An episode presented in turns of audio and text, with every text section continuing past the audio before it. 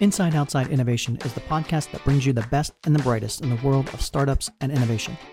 I'm your host, Brian Ardinger, founder of InsideOutside.io, a provider of research, events, and consulting services that help innovators and entrepreneurs build better products, launch new ideas, and compete in a world of change and disruption. Each week, we'll give you a front row seat to the latest thinking, tools, tactics, and trends in collaborative innovation. Let's get started. Welcome to another episode of Inside Outside Innovation. I'm your host, Brian Ardinger. And as always, we have another amazing guest. I want to welcome again Greg Garrett. He is the MD at CGS Advisors. He's a co author of a new book called Competing in the Connecting World The Future of Your Disrupted Industry is Already Here. Welcome back, Greg, to the show. Hey, Brian. Thanks for having me. It's been a couple years since we talked last. Obviously, that's a long time in this world of innovation. So I wanted to get you back on to talk about some of the things that you've been doing the new book that you've got out called Competing in the Connecting World. Let's start there. Give the audience a little bit of background what you're doing and then how you got to this book. Yeah, so the book is a culmination of experience over eh, probably decades, really. But about six years ago, I started teaching a course at a university here in Michigan called Oakland University. And they asked me to develop this course, and we called it Competing in the Connecting World because I was noisy in an advisory session one time and said, Are we really preparing students and future leaders to compete in this connecting world, in this future world, or are we just doing more of the same. They said we probably aren't, or we could do it differently. Could you help us develop the course?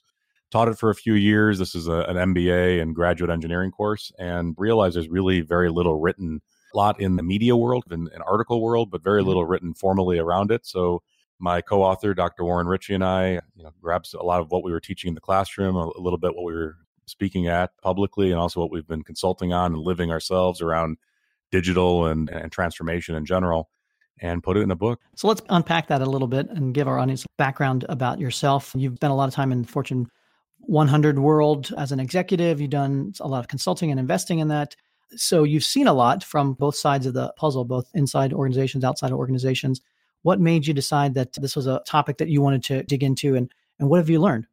Yeah, so you got the history right. A bunch of years with large firms, and then the last nine years being a very small firm, 20 person boutique transformation organization, working back with some of those large firms, but then also working with uh, medium size and scaling and do a lot of mentoring inside of different accelerators and whatnot. So I've got one foot in each of those camps the, the startup, the scale up world, and then the uh, large entity trying to transform world.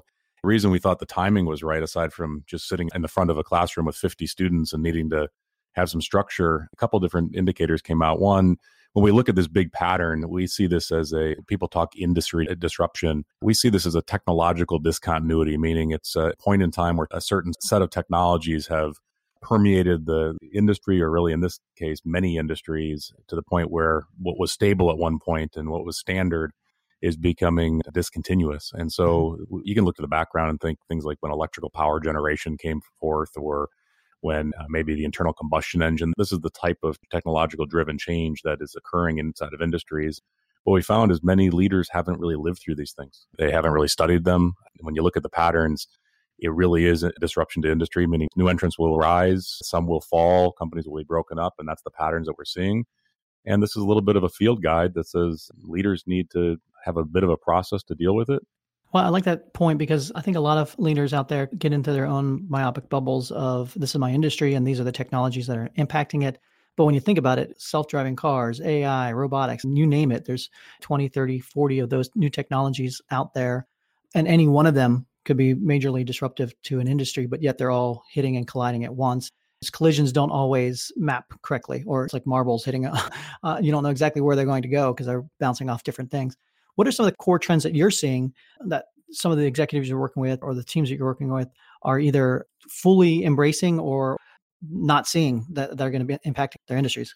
throughout some of them that are absolutely there. Autonomy is both in the mobility function as well as its effect on many, many industries of moving goods, people, maybe even ideas around is absolutely a disruptive one that will drive tons of forced transformation inside of firms, and many firms won't survive because of it. AI in general is probably the biggest one, and anything that just makes data. So we really break it down to IoT, Internet of Things, censoring mm-hmm. basically the entire environment, the data that's pulled from that.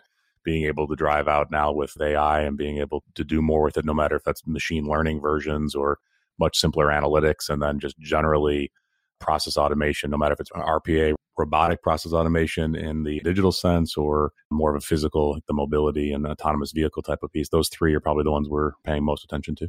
So, how are you seeing companies get up to speed on those particular topics or fully understand where they can be going based on what's coming out?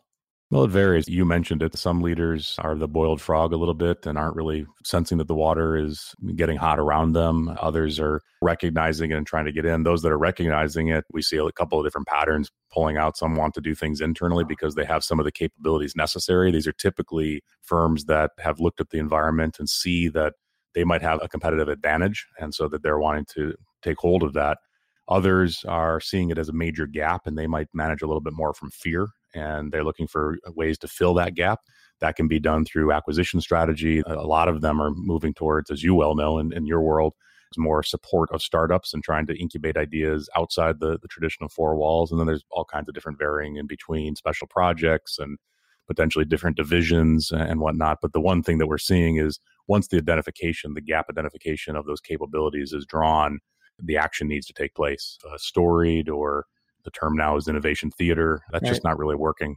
Those that are really serious about it are doing something. It's risky. Sometimes it doesn't work. Buy companies, sell companies, spin off divisions, etc. But that's the type of activity that we're seeing that is starting to add up. Are there particular characteristics of leaders or of companies that you're seeing that are getting it or ones that are doing it well? You know, I think it's likely a little too early to lay it out. The easy ones are always what we call ecosystem commanders, the Amazons of the world that are having an effect in the market where people can witness not only the innovation itself, but the power of this ecosystem playing out. Those are the easy ones. So, yeah, I think the ecosystem commanders, no matter if it's uh, the Amazons, the Apples, maybe even the Microsofts that cut across many industries, they're doing it well, but they probably started what they were doing a decade ago. Now they're starting to benefit from that. I think it's a little early in the cycles to say big industrial company or new startup, which ones have that right. But right. a lot of the ones that are in those activities, as I'm saying, recognizing and maybe acquiring not because they're trying to build market share, but focusing on the capability. We're really big in this. We've got basically three layers of our model that we look at. One is understanding what's happening at the industry level. That's what I spoke about before. The second one is the firm level of transforming the firm. And the last one is really the leadership level of what are the steps the leader needs to go through. And at that firm level, where we see the balance, there's leaders that are recognizing that the firm needs to transform and leaders that are focusing on the transformation around that capability gap. Those are the ones that we think are getting it right. I've seen this when I've talked to a variety of different companies. Some of them like that middle management layer, I suppose, uh, seeing it firsthand because they're more in the trenches and trying to push up to their leaders saying, hey, we need to take advantage of this. We need to understand this. We need to do something about it. And you're not necessarily getting in buy in from the, the C suite. And then on the reverse, sometimes you're seeing it directly pushed down from the C suite saying, hey, we need to, to change that. Are there ways that this can happen when it doesn't come from top down saying, hey, we've got to actually change the way we're doing business? Yes, unfortunately, it doesn't necessarily need to come from the top down and say this is the mandate, but it needs to be the top does need to be part of this conversation. Middle management or middle layer leaders, if they truly are leading and not just managing, that are recognizing things and hit a wall or right. hit a ceiling. That's going to be a recipe for lots of frustration and likely not a lot of success. Top management that may not know what to tell the middle management to do, but are open to driving things out and allowing the middle leaders to rise, that might work. That's where a lot of you know, maybe new divisions being built out and giving a, a middle leader an opportunity to carve something out or make a safe environment, like a sandbox environment, to go try new things. Those examples would be indicators that top leadership may not know exactly what to do, but they do know how to create space to allow right. middle leaders to do something yeah, provide that air cover, if nothing else. Exactly, yeah. for, for what's going on. Some of the things that we're seeing, obviously, two years ago when we talked, there was a big push on the startup front and a lot of new startups being created and this whole idea of disruption. And you saw a lot more corporations dipping their toe, whether it's creating an accelerator or investing in startups and that. I see some of that changing the landscapes a little bit where companies seem to be trying to do a little bit more in house than always looking outside to startups. What are some of the things that you're seeing out there when it comes to this startup corporate collaboration and that? Yeah, I think the models are maturing. Some of them, as I mentioned before, so I live up here in Detroit, pay a lot of attention to the mobility industry. There's just some pure outright acquisitions taking place or major investments instead of just doing small startups and seeing if we can do this more for ideation purposes, which a lot of this was just get access to ideas. Now it's a little bit more to how can we build into some of these trends, no matter if it's electrification or autonomy or some of the even AI and whatnot. Some of it's just flavors of what was happening a few years ago is one thing that I'm seeing, but maybe a little bit more depth and purpose built instead of scatterplot. The second one is actually bringing some of that accelerator type of mindset internally and doing things, no matter if it's with employees or with startups that are being funded internally, making a pool of funding. And the rest of it is, I don't know if I can see a pattern in it. It's people just trying hard and paying attention to it and having conversation beyond just the term innovation, maybe trying to put some purpose around the innovation, strategic innovation. So the last thing I want to talk about, you've been a busy guy with your new book and you've been doing a lot more speaking gigs and such like that, in addition to all the consulting that you do. But you also spun up a podcast called You, Me, and Your Top Three. So I wanted to talk a little bit about what you're seeing with that particular project and some of the things that you're learning there.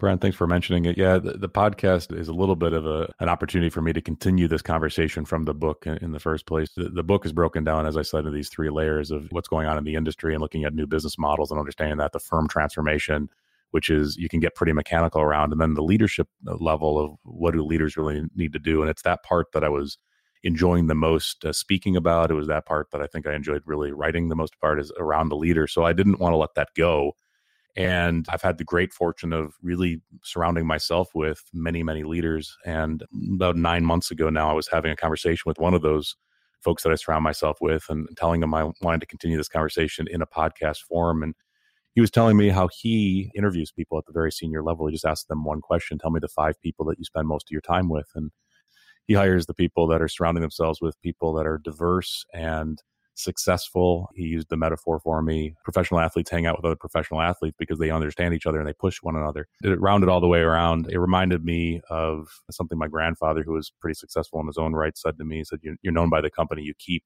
Yeah. So that's what we're doing on this podcast is we're bringing leaders in that are facing industry disruption, transforming firms, and we ask them specifically about who do they surround themselves with? Who are their top three people they surround themselves with to be brave and get pushed? And, and our goal in it is not only have interesting conversations, but maybe allow the listener to think a little bit about themselves. Who are they surrounding themselves with? Who is their kind of virtual advisory board to help them be a better leader?